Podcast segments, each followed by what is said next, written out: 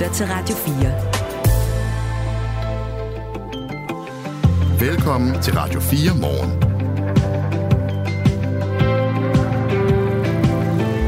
Nordic Waste er gaven, der bliver ved med at give, lød det fra et byrådsmedlem i Randers, som vi hørte fra lidt tidligere. En gave, som hun godt kunne have undværet i øvrigt. Lad os tage nogle af de nyeste historier om den her konkursbegærede virksomhed. Tilbage i år 2021 formåede Nordic Waste på uforklarlig vis at forvandle noget stærkt PFOS-forurenet slam fra Korsør til ren jord. Og der har vi nu på Radio 4 kunnet fortælle, at den afgørende jordprøve blev udtaget i strid med proceduren. Jordprøven blev nemlig udtaget af en bunke jord, hvor langt det meste slet ikke var den forurenede jord fra Korsør. Den er simpelthen blevet blandet op med ren jord. Erkender virksomhedens miljødirektør Christian Brun Nielsen i en mail, der er sendt til Randers Kommune. En mail, vi også er i besiddelse af her på Radio 4.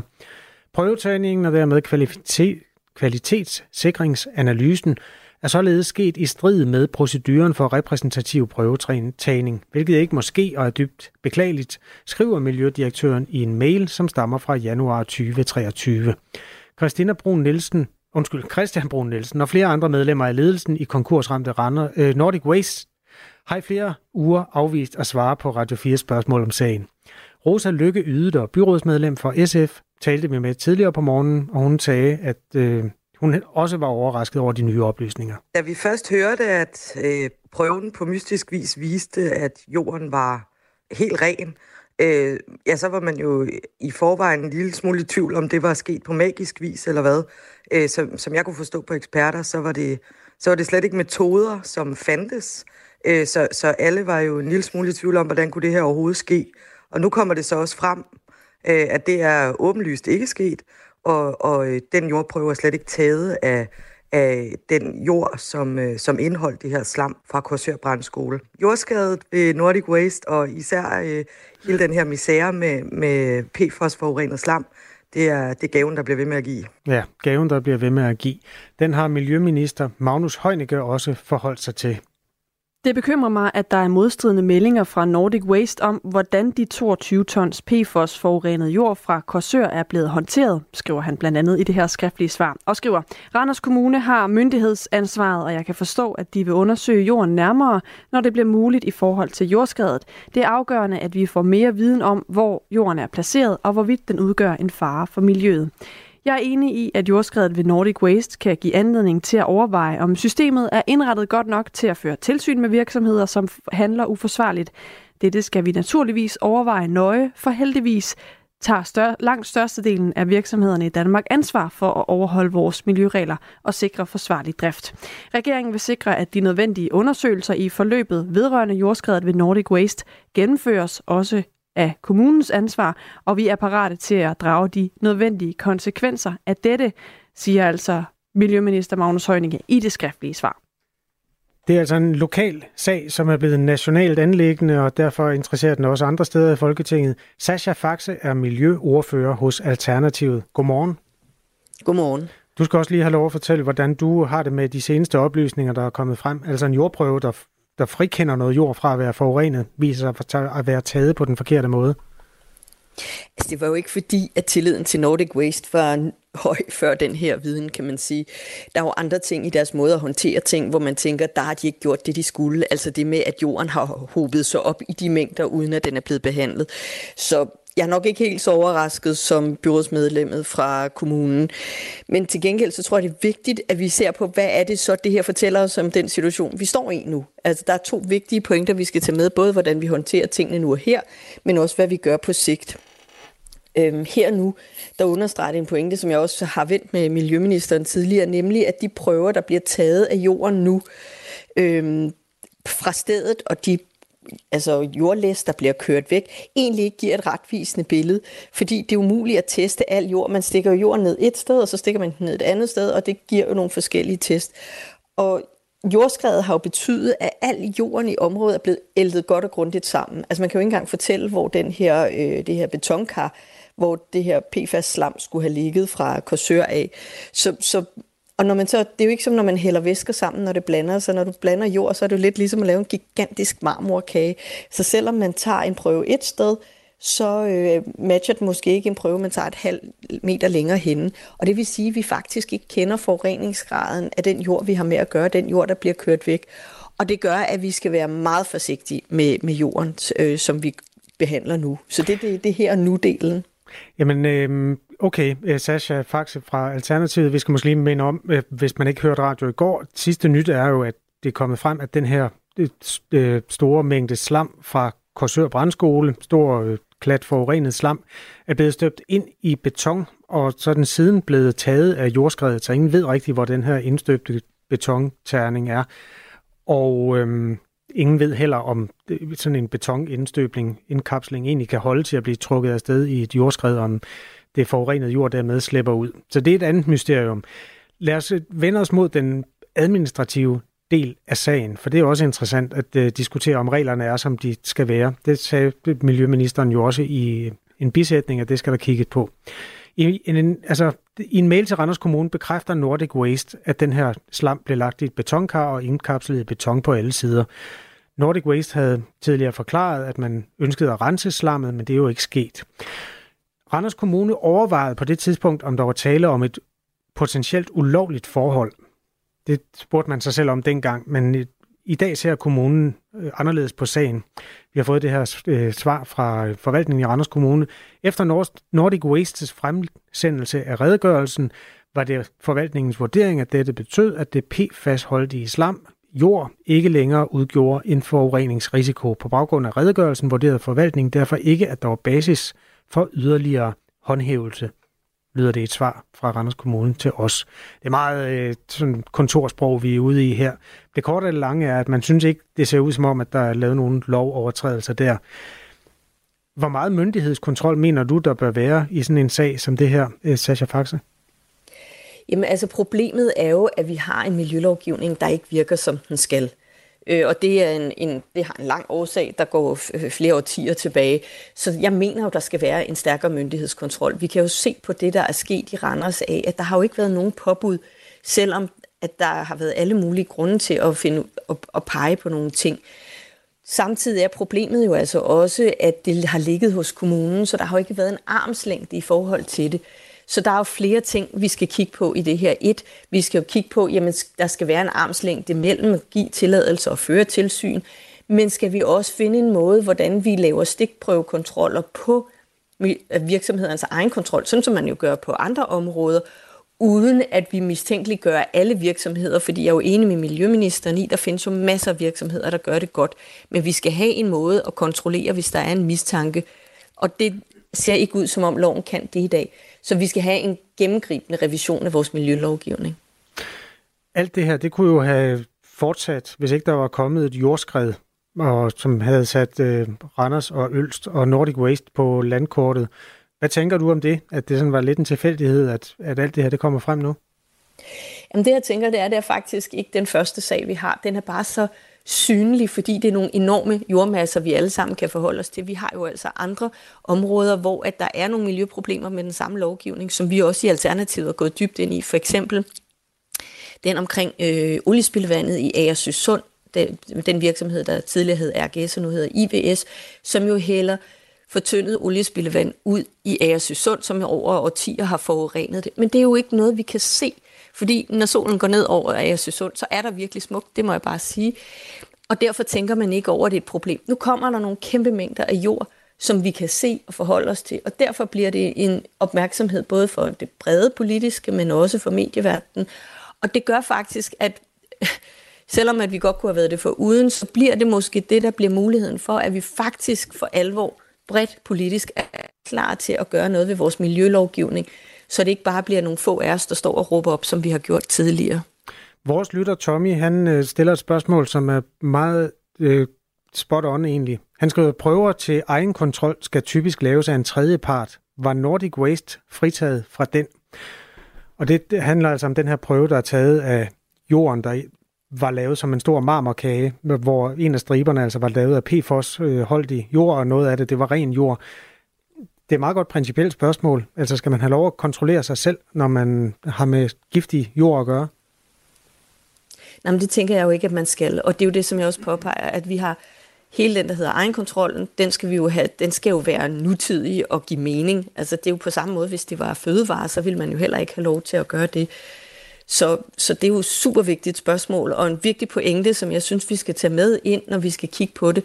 Miljøministeren har jo givet os håndslag på, at vi andre partier får lov at være med til, når vi skal have drage læringen ud af det her. Så Tommys spørgsmål vil der absolut komme med ind til bordet. Du siger armslængde nogle gange også. Altså er det det, du mener med armslængde? Og hvad er problemet i dag i forhold til armslængden? Jamen det, jeg siger i forhold til armslængden, det er i dag, har kommunerne jo miljøgodkendelse og miljøtilsyn på virksomheder, som behandler for eksempel som Nordic Waste, men også den virksomhed, jeg talte om før, RGS Nordic, som bliver behandlet oliespildevand. Og det vil sige, at kommunerne selv kan give tilladelse til en virksomhed, uden at have nogle overordnede myndigheder inde. Og det kunne man sige, det er måske en meget god idé, fordi de bor tæt på osv. Men en kommune har jo også en politisk interesse i arbejdspladser og skat osv. Så derfor så kan vi se, at der er flere sager, hvor kommunerne ikke har været grundige nok i deres miljøgodkendelser, eller grundige nok i deres tilsyn. Det er jo også noget af det, vi ser her i forhold til Nordic Waste.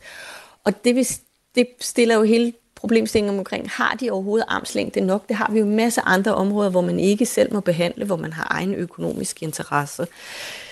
Og samtidig så ved vi jo også, at allerede tilbage i 00'erne, dengang hvor det lå hos amterne, der var amterne allerede bekymret for, at de simpelthen ikke havde de faglige muskler til at håndtere de her ting. Og der var der jo 14 amter, der skulle gøre det. I dag er der jo 98 kommuner, der selv skal gøre det. Og det gør jo også, at man tænker, har de simpelthen... Altså det er jo ikke, fordi de ikke er dygtige mennesker, der sidder i kommunerne. Det tror jeg faktisk, de er rigtig dygtige. De får lov at prøve rigtig mange ting. Men de har simpelthen ikke tiden og grundigheden nok, der skal til for at udføre det tilsyn. Så det er jo sådan en triple ting, ikke? Altså både miljøtilsynet, det er, godkendelsen, og nu også egenkontrollen. Vi kan se, der er et problem. Det skal vi have gjort noget ved. Og du siger også mellem linjerne, at hvis man er virksomhed, der står og banker på i en kommune med potentielt 100-200 arbejdspladser, så kan det være attraktivt for kommunen at, hvad skal man sige, gøre det så attraktivt som muligt, eller på en anden. Ja, altså, man skal ikke stramme for meget over for en arbejdsgiver.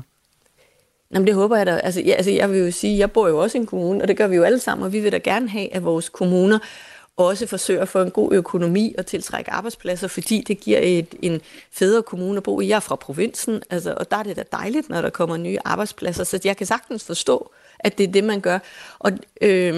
Og man gør jo, hvad man kan for at tiltrække, og det synes jeg, man skal gøre. Der er jo også andre, hvor der bliver stillet spørgsmålstegn ved, om borgmestre er for søde ved det ene og det andet. Jeg bor i Roskilde, der har været snak om, var borgmesteren for sød ved Roskilde Festival. Men selvfølgelig skal borgmesteren i Roskilde være sød ved Roskilde Festival, fordi det er jo en kæmpe stor begivenhed for kommunen. Og det er jo derfor for netop at sikre både de lokale politikere og erhvervslivet og vores miljø, at vi skal sikre den armslængde, så vi ikke kan så tvivl om det. Og så at kommunen og byrådet kan gør det bedste for det lokale miljø. Så jeg synes faktisk, at det er fint, at man behandler virksomheder pænt, når de kommer til en kommune, men man skal ikke sidde med miljøgodkendelserne og tilsynet, fordi så bliver der sammenblanding af interesser. Tak fordi du var med, Sascha Faxe. Selv tak. Miljøordfører fra Alternativet. Og det hele altså i anledning af en jordprøve, som viste sig at være taget det forkerte sted. Der bliver spurgt, om det var en uafhængig analyse, der blev lavet, altså det var et firma udefra, der lavede analysen af den her jord. Og lige præcis det spørgsmål skal vi nok kunne svare på sådan helt klart lidt senere, men det der i hvert fald har været fejlen i proceduren, det er, at det har jo været Nordic Waste, der har udpeget, hvor jorden skulle testes henne, altså i hvilken bunke man skulle tage en jordprøve fra. Og det er der, at proceduren er blevet overtrådt. Det er det, vi ved, og så er der en hel masse, vi ikke ved endnu, og så er der nogle regler, som måske bliver lavet om. Vi glæder os også til miljøminister Magnus Heunicke, han vil være med i Radio4 Morgen og tale om det her, fordi der er mange bevægelige led i Nordic Waste-sagaen i øjeblikket. 19 minutter over 8 er klokken. Det her er Radio4 Morgen. Ladies and gentlemen, welcome aboard this Northwest Orient Airlines flight 305 with services from Portland to Seattle. En mystisk passager rækker en stewardesse en håndskreven seddel. Miss, you'd better look at that note. I have a bomb. Det handler om D.B. Cooper. Manden, der plyndrer et fly. Han vil have $200,000 i kontanter. Hopper ud af det med faldskærm på og forsvinder sporløst. Lyt med, når Krimiland genåbner sagen om den mystiske flykaprer D.B. Cooper i Radio 4's app eller der, hvor du lytter til podcast. Det er den eneste uopklarede flykapring i FBI's historie. Flere sæddonorer får udbetalt deres løn for donationen kontant, og det er langt fra alle, der så betaler skat af de penge. Det fortæller vi her til morgen, og en af dem, der er eksemplet på det er 27-årige Ole. Han har fået mellem 2.500 og 3.000 kroner betalt hver måned i omkring halvandet år som kompensation for sine sæddonationer. Og pengene har han altså fået kontant. Sammenlagt har han ikke indberettet en eneste krone af de penge til skat, selvom han faktisk er forpligtet til det. Ole er et dæknavn, vi bruger her for at fortælle hans historie. Han har nemlig ikke ønsket at stille sig frem med sit rigtige navn eller sin stemme, men vi har her på redaktionen selvfølgelig kendskab til hans fulde navn. Ole stoppede med at være sæddonor for knap 2,5 år siden og har endnu ikke hørt noget fra skat. Han har især følt, at der var en lav risiko for at blive opdaget af skat. Og det er også noget af det, der har haft betydning for hans manglende indberetninger, forklarer han. De ved jo ikke, at jeg har fået penge. Jeg er anonym i alle mulige registre, så det er mig selv, der skal oplyse det. Og ellers ved de jo ikke, altså skat, at jeg donerer sæd, og skat kan ikke tracke mit navn, siger Ole altså blandt andet til os. Han har ikke spurgt sin sædbank til det her med anonymiteten over for skat, men han antager, at de ikke har adgang til, hvor mange penge han har fået udbetalt kontant. Så har vi selvfølgelig spurgt ham, hvorfor han ikke har betalt skat af sin indkomst, og her fortæller han, at han har tænkt sæddonationen som et studiejob, og vidste, at man ikke kunne blive taget i det af skat. Han har selv kendskab til 3 andre sæddonorer, der heller ikke har betalt skat, og de er heller aldrig blevet opdaget i det, siger han. Ole, som vi altså kalder ham, har doneret sæd gennem Selma Dias, som i dag hedder Born Donor Bank. Vi har også talt med en mand, der kalder sig i den her sammenhæng Emil. Han har jævnligt doneret sæd hos Born Donor Bank. Emil er 25 år og har været sæddonor i halvandet år. Han har heller aldrig betalt skat af de penge. Han har ikke ønsket at stå frem med sit rigtige navn, men vores kollega Theodor Langston har talt med ham. Vores kollega begyndte med at spørge, om han er blevet informeret om, at han skal indberette sin indkomst til skat. Ja, det står i kontrakten, og jeg spurgte dem også om det, og de forklarede mig, at B-skat det er noget, man selv skal indbetale. Hvor mange penge får du udbetalt på en gennemsnitlig måned som donor? Det er svært at komme med et specifikt tal på, fordi det afhænger meget af hvor hyppigt jeg har været dernede, og af kvaliteten af de donationer, jeg har leveret.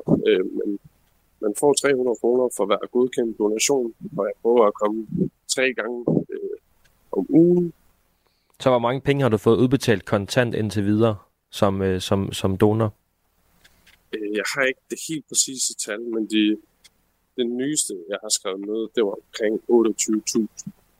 Har du indberettet nogle af de her penge til skat? Nej, det har jeg ikke. Hvorfor har du ikke det? Jamen, jeg tror måske, det handler lidt om, at jeg vil have pengene til at række så langt som muligt. Og nu her, når det var anonymiseret, så har jeg ikke set konsekvenserne ved at ikke indberette det. Når man får B-indkomst eller honorarindkomst, så er man jo forpligtet til selv at indberette det til skat. Hvad tænker du om, at du ikke betaler skat af din indkomst? Jamen, det er ikke noget, jeg har taget en stor stilling til. Altså, jeg ved jo, jeg snyder systemet, men den lille mængde, som der ikke er blevet indbetalt via mine donationer, tænker jeg ikke, der gør en stor forskel i den store pulje. Tænker du, det er ok ikke at betale skat af de her penge, når man er sæddonor?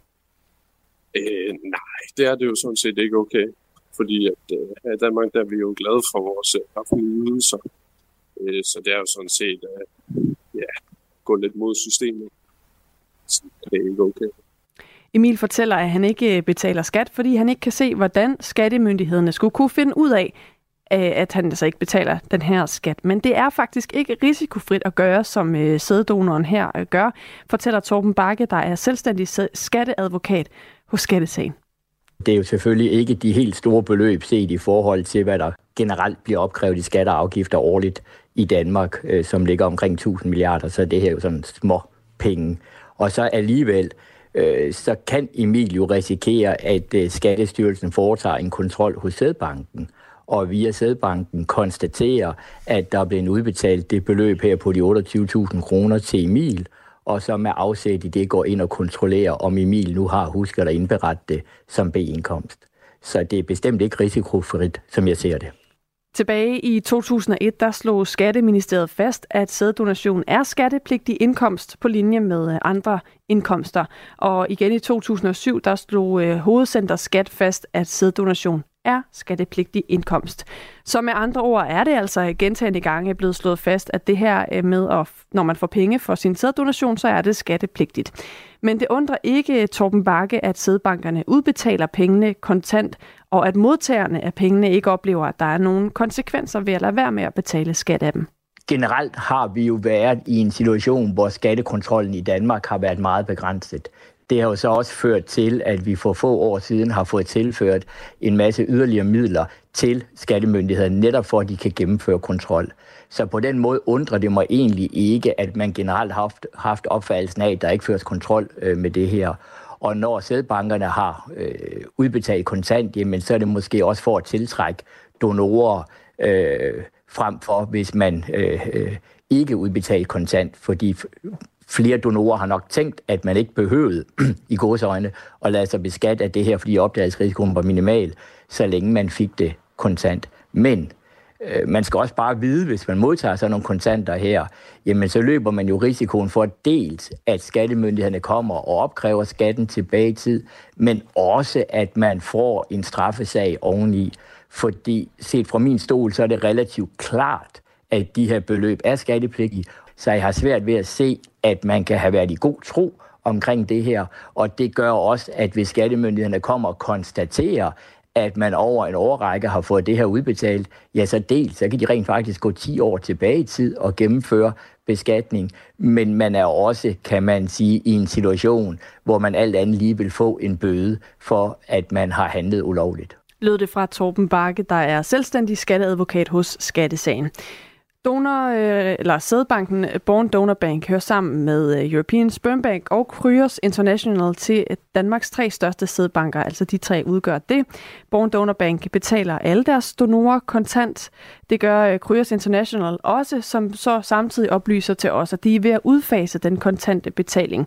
De ønsker dog ikke at oplyse, hvor mange der indtil videre får udbetalt penge via banken i stedet for kontant. Hos European Sperm Bank, der har man siden 2022 kun udbetalt de her kompensationspenge via banken til nye donorer. Sammenlagt så har de 2 sædbanker, European Sperm Bank og Cryos International, omkring 950 aktive donorer. Born Donor Bank, som altså er den sædbank, som de 2, vi har talt med her til morgen, eller har fortalt om her til morgen, har brugt, ønsker ikke at oplyse, hvor mange aktive donorer de har, eller hvor mange penge de får udbetalt, eller de udbetaler kontant hvert år, og de har heller ikke ønsket at stille op til interview. Til gengæld har de sendt os et skriftligt svar fra Malene Vium, der er Managing Director hos Born Donor Bank.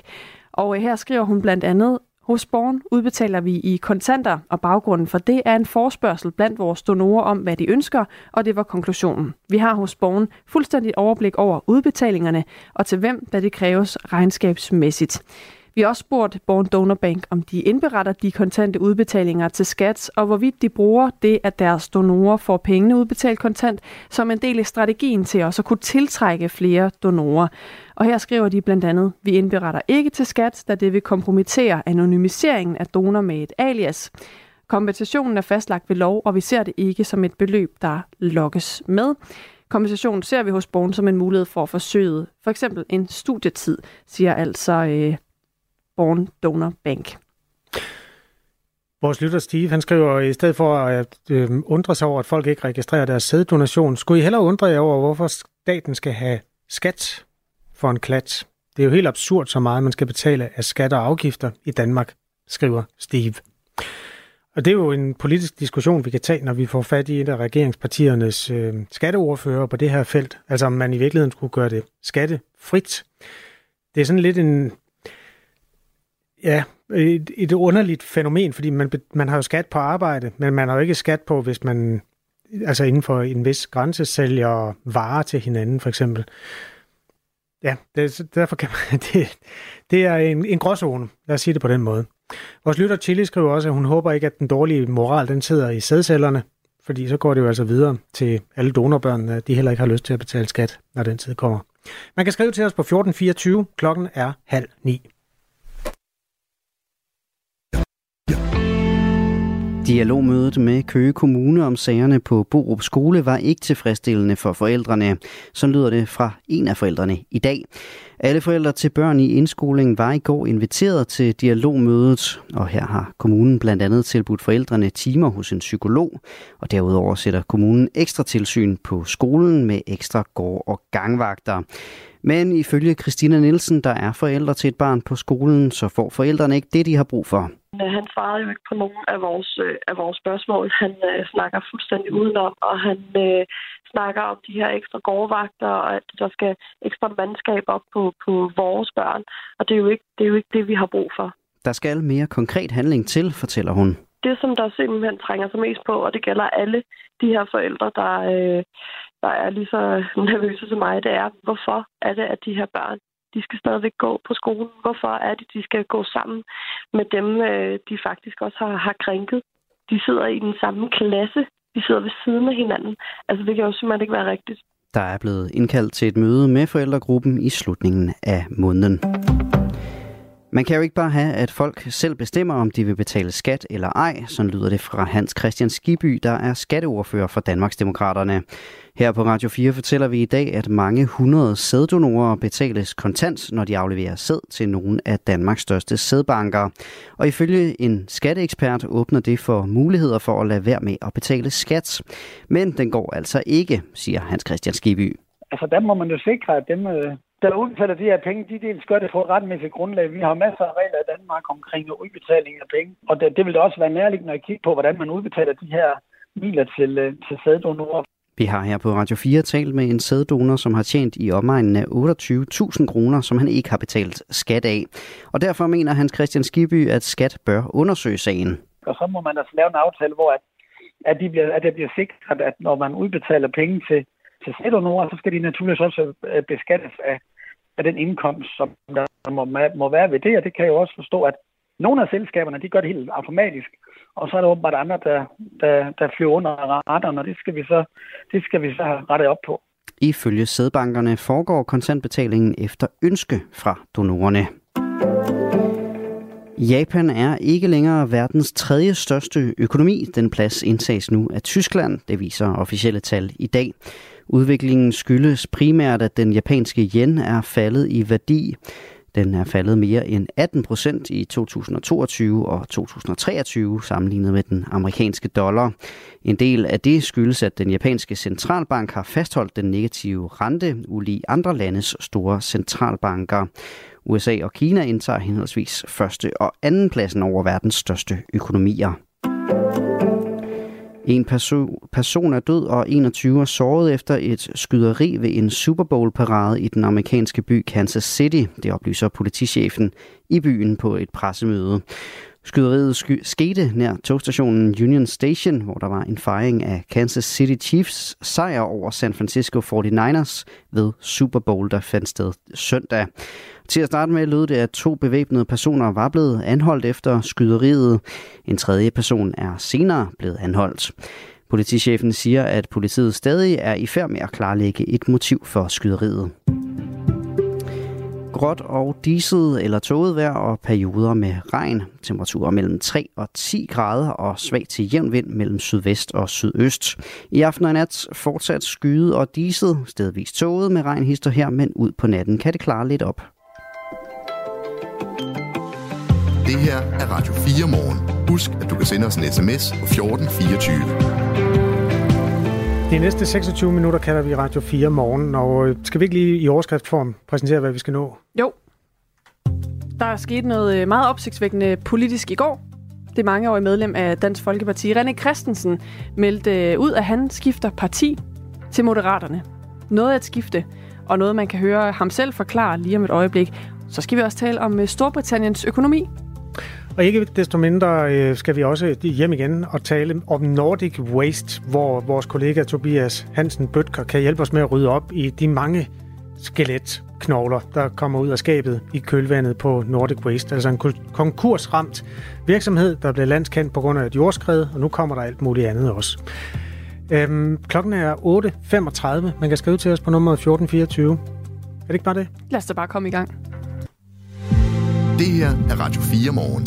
Lad os begynde med René Christensen, altså tidligere profil i Dansk Folkeparti, som nu i går nærmest ud af ingenting meldte ud, at han skifter til Moderaterne.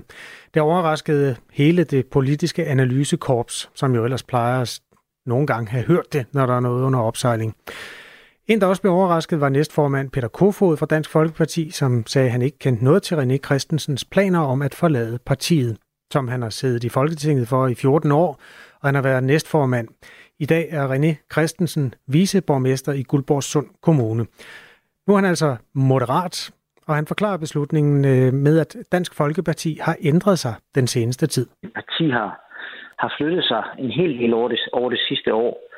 Ja, jeg synes, der er for mange minuser og for lidt plusser. Der er selvfølgelig rigtig meget af det, jeg stadig er enig i, men der er for meget, som går i modsat retning, hvad jeg har lyst til. Så derfor har jeg truffet det valg. Jamen eksempelvis, man kan tage EU-politikken, hvor man jo fuldtonet nu toner, at man vil melde ud af EU, og det har jeg aldrig ment, og det mente jeg heller ikke, da Christian Thulesen Dahl i sin tid lancerede det. Der var jeg voldsomt i opposition til det. Altså Danmark er en lille åben økonomi, og vi kan ikke klare os selv. Altså, hvis vi begynder at lukke os om os selv, som man vil gøre, eller så ud der, så får vi det rigtig svært. Altså så undergraver vi det velfærdssamfund, som alle jo er så stolte af. Så det er bare for at nævne et punkt, hvor jeg er meget uenig i det politiske. Tingene er jo ikke bare sort og hvidt. Man kan ikke bare lige gå ind og lave tingene om, fordi så får det også nogle konsekvenser. Og man kan ikke bare gå ud og love en masse til nogle mennesker, fordi det skal også finansieres. Og der har også været nogle udmeldinger, som er lidt mærkelige. Altså som i hvert fald ikke er finansieret, det har jeg haft nogle udfordringer med. Partihoppet fra Dansk Folkeparti til Moderaterne, altså René Christensens hop, overraskede også den politiske redaktør på TV2, Hans Redder, som mener, det er bemærkelsesværdigt. Jeg mener, jeg havde ikke set den komme, og først og fremmest blev jeg jo overrasket over, at det er bemærkelsesværdigt i at tage så stort et hop. Altså, der er altså langt politisk fra Dansk Folkeparti til Moderaterne. Det er der, når det kommer til udlændingepolitik, når det kommer til EU-politik og alt muligt andet.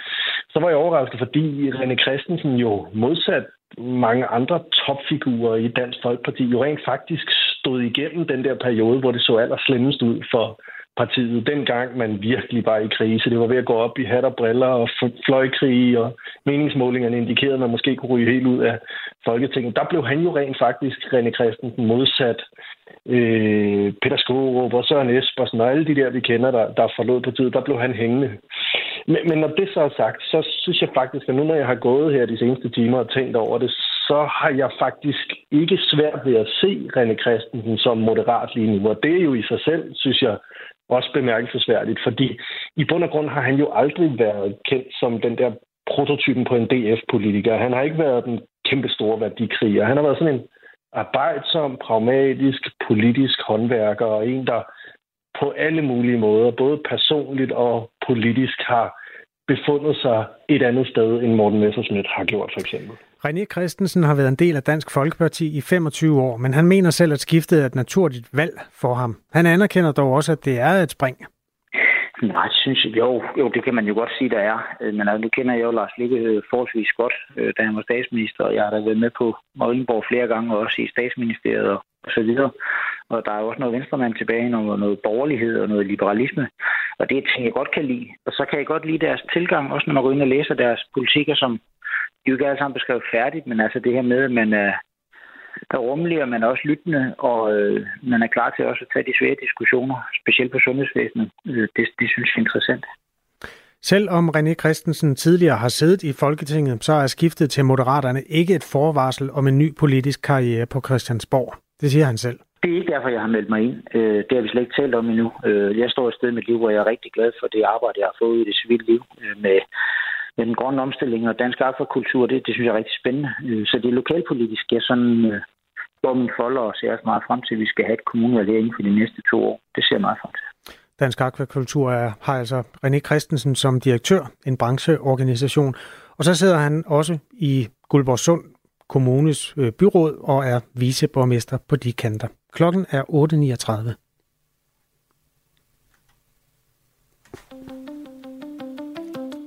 Det her er Radio 4 Morgen. Husk, at du kan sende os en sms 1424. Nu skal vi til Storbritannien, hvor økonomien er i recession. Altså at man er inde i en periode med økonomisk nedgang.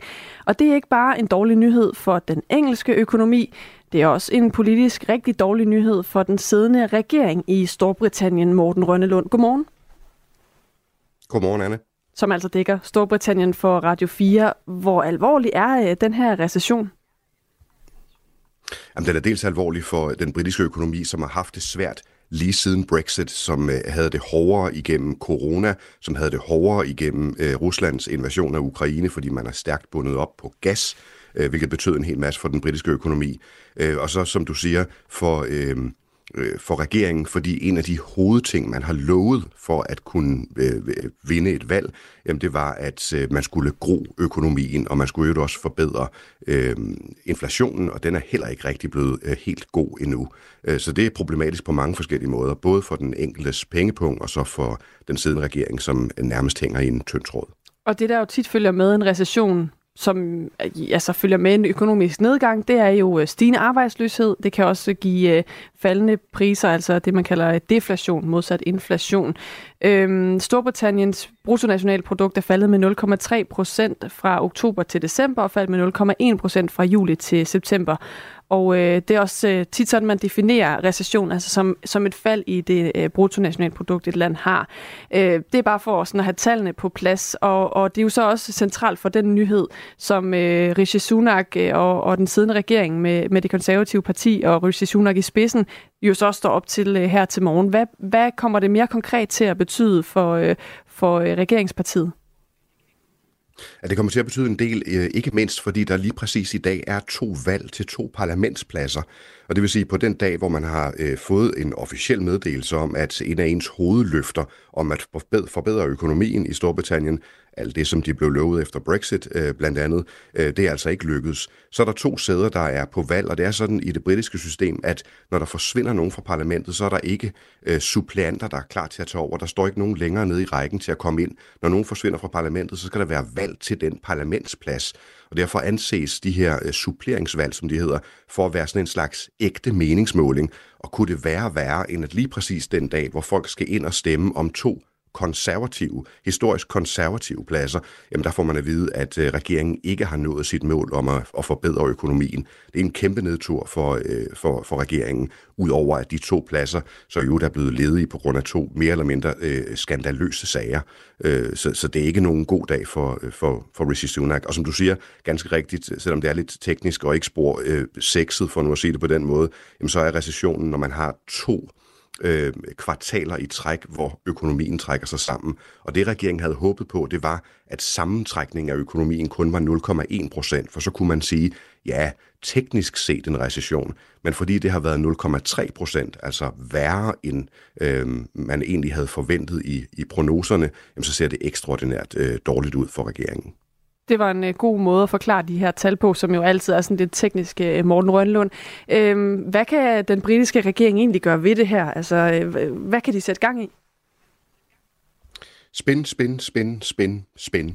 Der er nok ikke så meget andet at gøre, også fordi, at det, de har tænkt sig, det er om en 2-3-4 uger, at lancere et nyt budget, en slags halvårlig finanslov, og der vil de meget gerne annoncere skattelettelser i et forsøg på at gøre deres hoser grønne over for vælgerne, hvor de lige nu er bagud i meningsmålingerne med sådan noget 20 point, eller noget af den størrelsesorden. Og den eneste måde, de kan forklare, hvorfor en sammentrukket økonomi alligevel kan give adgang til skattelettelser, jamen det er noget argumentationsgymnastik og noget spin på, hvorfor økonomien hænger sammen på lige præcis den måde, at man kan animere til noget, hvis sådan og sådan.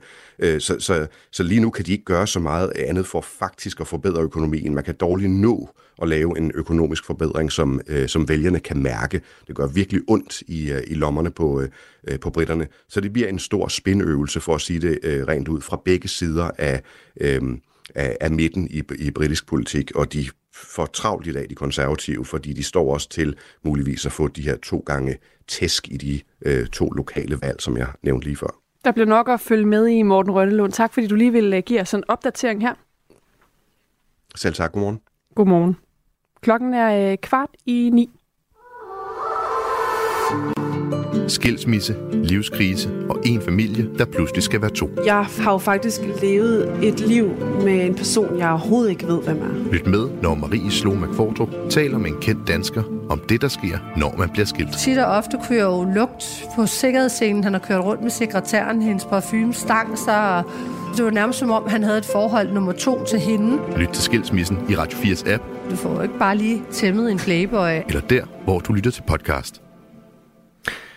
Du lytter til Radio 4 Morgen lige nu, klokken er 8:45. Nordic Waste erkender, at en prøve, som i 2022 blev brugt til at dokumentere, at 22 tons meget PFOS-holdig slam fra brandskolen i Korsør i virkeligheden var rent. Altså den undersøgelse var slet ikke rigtig.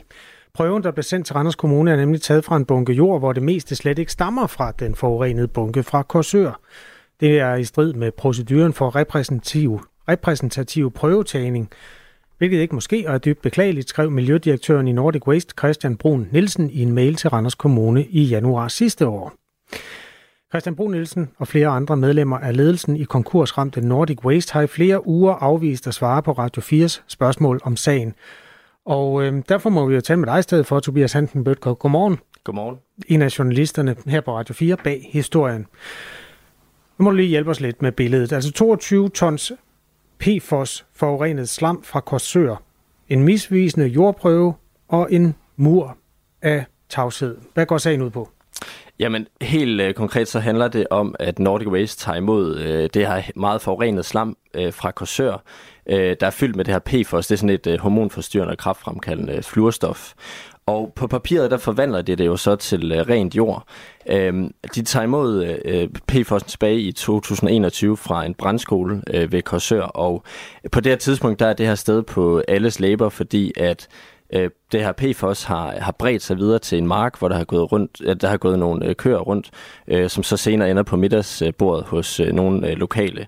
Og Nordic Waste tager imod slammet. De siger til Slagelse Kommune, at det passer helt perfekt ind i sådan en vaskehal, vi har, så det her PFOS, det kan blive renset ud.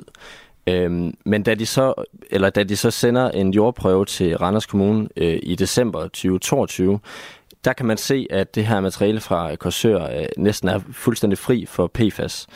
Og det passer bare ikke med det, som vi hører fra både tidligere samarbejdspartnere og eksperter og også myndigheder, nemlig at Nordic Waste på det her tidspunkt ikke var i stand til at kunne rense PFOS ud af jord, og slet ikke en så stor mængde, som de tog imod fra Korsør. Ja. Så vi har jo selvfølgelig også spurgt Nordic Waste, hvor stammer den her prøve fra? Også direkte kan I udelukke, at det kan være snydt med prøven, men det har vi ikke fået svar på. Ja, for det er jo den nærliggende tanke, når der bliver taget en prøve fra en bunke jord, som ikke er den rigtige bunke jord. Altså, det ligner jo en måde at snyde på, og det spørgsmål har I stillet altså direkte. Ja, det har vi. Altså, Nordic Waste forsøger jo i deres beskrivelse af det her forløb, og få det her til at fremstå som en fejl, og det kan vi selvfølgelig ikke afvise, som det kan være.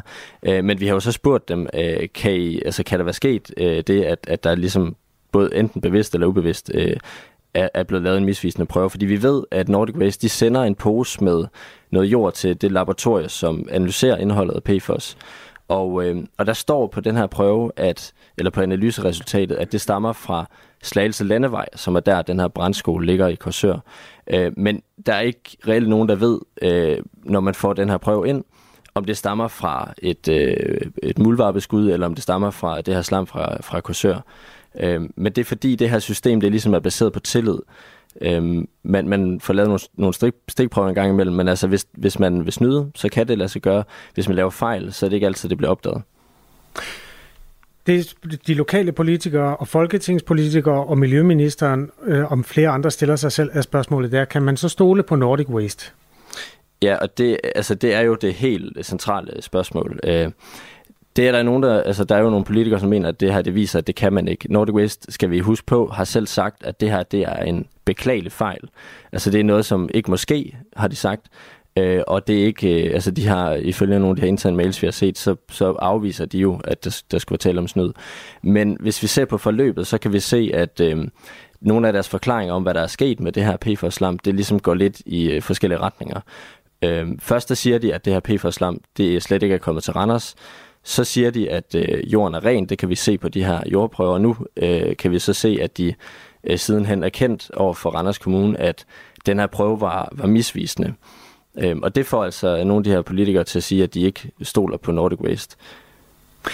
Hvis man er en lille smule forvirret, så er det ikke så underligt, fordi der har været så mange historier om Nordic Waste på kort tid, og det hele handlede om jordskredet i en periode. Det her, det går jo så forud for det store jordskred i december, men handler om, hvorvidt virksomheden egentlig har opført sig efter bogen, og om de prøver, som de kommunale folk har fået indsigt i, om det har været de rigtige prøver.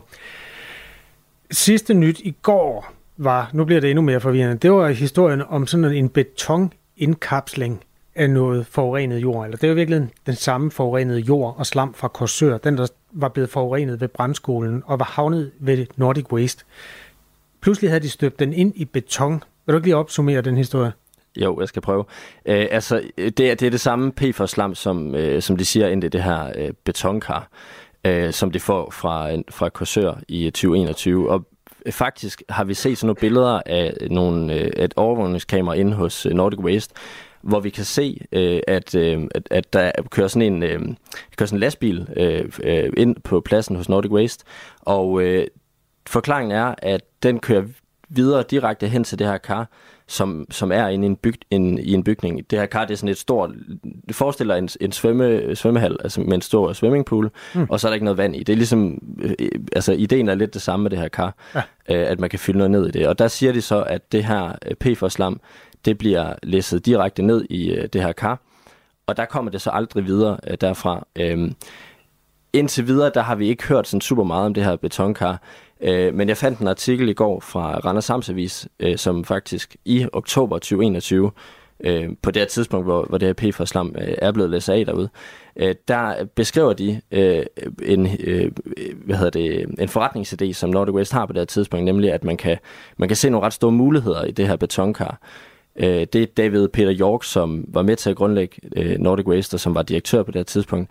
Han fortæller Randers Amts Avis, at det her betonkar er, som man kalder det, en kæmpe gave, som var med i handlen, da man overtager den her plads.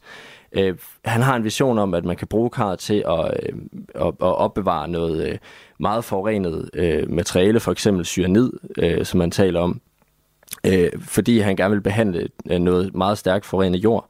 Og så siger han så også, at det vil de selvfølgelig kunne gøre, hvis de får en miljøgodkendelse til det. Og så siger han, vi beder aldrig om tilgivelse, kun om tilladelse. Det er simpelthen nødvendigt med sådan et firma som vores. Og det sagde han altså i 2021. Og på det her tidspunkt, der lå det her slam faktisk allerede i betonkarret. Ja, og der er ingen, der ved, hvordan det ser ud i dag, det der kar. Men det, som der i hvert fald ligger i nogle af referaterne, det er, at det så er helt støbt ind i beton. Er det rigtigt forstået? Det er altså, der er også blevet lagt låg på nærmest? Ja, det er i hvert fald sådan, jeg læser det, og det virker også til, at det er sådan, Randers Kommune læser det. Der siger man, at den her bygning bliver revet ned i løbet af sommeren sidste år. Hvad der sker derefter er sådan lidt uklart, men i hvert fald så siger man, at det her betonkar ligesom er indkapslet. Så altså PFOS-slammen er indkapslet i et betonkar, og at alt det her jord fra jordskredet, det så i dag ligger ovenpå. Ligger ovenpå? Ja, altså der har været jordskred, som har gjort, at der er endt jord på det her, på det her betonkar. Der er en masse spørgsmål, der tårner sig op, som ingen kan svare på lige nu. Altså, hvad gør man, når man finder det? Og hvad var egentlig den langsigtede plan med at støbe det ind? Altså, nogen kan måske huske, da Tjernobyl røg i luften, der brugte man i det efterfølgende arbejde noget tid på at lave sådan en stor sarkofag, som man kunne køre hen over den der forureningskatastrofe. Og det er jo planen, den bare skal blive der for evigt. Men hvad det langsigtede var ved at støbe det her ind, det kan vi ikke få svar på, vel? For det synes jeg også er et spændende spørgsmål. Nej, det er også et stort spørgsmål, som vi stadigvæk mangler for at få svar på. Altså, det er vigtigt at sige, at der er ret mange spørgsmål i det her forløb lige nu, som vi simpelthen ikke kan sige, og derfor er det også folk, der gidsner om alt muligt, men i bund og grund så ved vi bare, at Nordic Waste, de siger, at der er sket en fejl her. Ja, men det er da nok noget, alle kan blive enige om, i hvert fald indtil videre. Tobias Hansen-Bøtker er undersøgende journalist her på Radio 4. Tak fordi du kom i studiet. Selv tak. Klokken er 6:09. Det her er Radio 4 Morgen.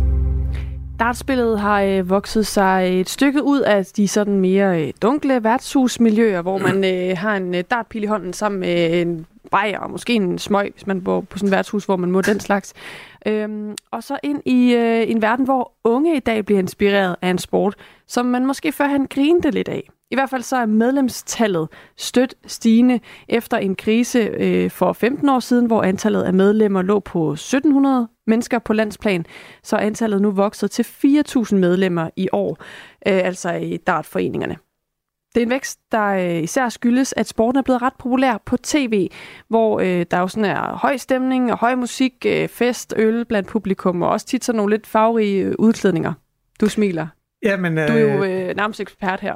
Ja, det er i hvert fald et af de to mennesker herinde i studiet. Eller jeg er det menneske ud af de to her i studiet, der er medlem af en dartklub. Det er du. Og jeg blev også fanget ind via tv. Mm. Det er jo en genial tv-sport. I sin tid, i gamle dage, der filmede man med et kamera, så filmede man lidt på spillerne, og så filmede man på skiven. Men det, der gør den god, det er jo, at man nu, på et eller andet tidspunkt, så fandt man ud af at dele billedet op, så du både ser spilleren og ser, hvor pilen det lander på en gang. Så du kan se i samme sekund, om de lykkes eller ikke lykkes, og du kan se, hvor de er. Er de ovenpå? Fordi det er jo sådan meget mental styrke, at kunne gentage det der i evighed. Ja, så den vej fandt jeg ind, og jeg synes også, det er fedt at være til dart. Jeg skal til Dublin i næste måned og se et af de store stævner. Nej, det skal vi høre mere om. Jamen, det lover jeg dig. Henrik Vestbo, han er formand for Danmarks Dart Union, og han siger lige præcis også det, som du egentlig er inde på her, Kasper, at det skyldes blandt andet tv-transmissioner, at de altså har fået et stigende medlemstal, og også en åbenbaring i den digitale verden for forbundet, så man altså på den måde er kommet ud af den her medlemsantalskrise. Der er ikke nogen tvivl om, at det, der sker på tv fra det, der hedder PDC, det professionelle dartforbund, som jo egentlig var en udbryder af det tidligere britiske dartforbund midt i 90'erne, hvor man de bedste spillere ikke synes, at det gik godt nok der, man fik ikke tiltrukken nok sponsorer, og der var ikke tv-aftaler nok, så der var jo den her dygtige forretningsmand Barry Hearns, som gik, hvor de brød ud sammen med ham, og så dannede PDC. Og det er jo blevet en kæmpe organisation, og det har hjulpet os rigtig meget. Der er jo virkelig stor mediefokus på det, og selvfølgelig profiterer vi af det. Vi er jo den danske, eller vi er jo foreningsdelen, så vi vil fødekæden, kan man sige, til verdens bedste der, ikke også? Og selvfølgelig, når man viser verdens bedste på tv, så ofte som det bliver gjort, så strømmer de ud til vores klubber. Op igennem 0'erne, tror jeg, vi gjorde en masse forkerte ting. Vi udviklede os simpelthen ikke. Vi fik ikke gjort det, vi skulle. Vi tiltræk ikke de unge mennesker, som gerne vil have tingene sådan lidt mere direkte og her og nu, som vi også ser i dag. Og det har vi prøvet at lave om på, og det har så gjort, at vi vendte skuden der tilbage i, for en 12-15 år siden startede vi vores fremgang, og vi har stort set haft fremgang på antal klubber og medlemmer lige siden.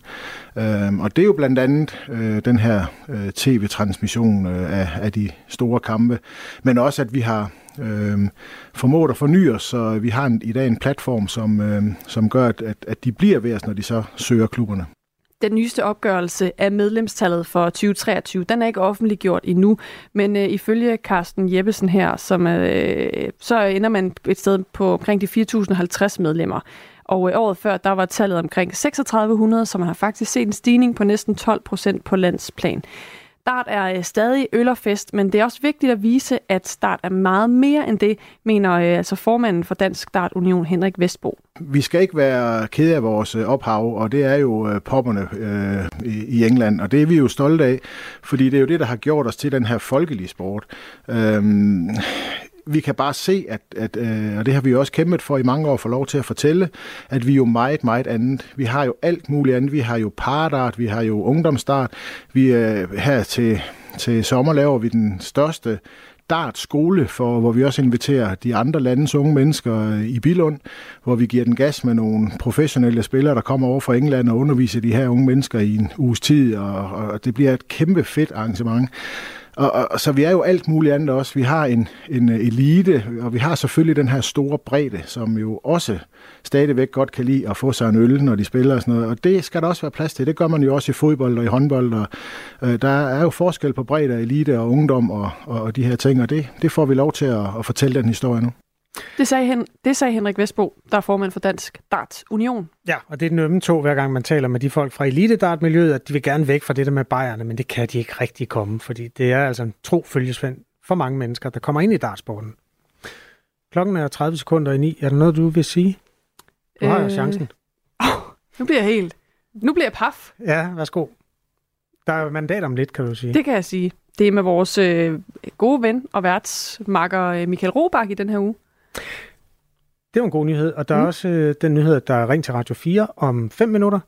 Det skal handle om gymnasieelever, der arbejder, om dyreforsøg og andre gode, spændende emner. Det er 10.05. Asbjørn Møller er nyhedsvært klokken er 9. Du har lyttet til en podcast fra Radio 4. Find flere episoder i vores app, eller der, hvor du lytter til podcast.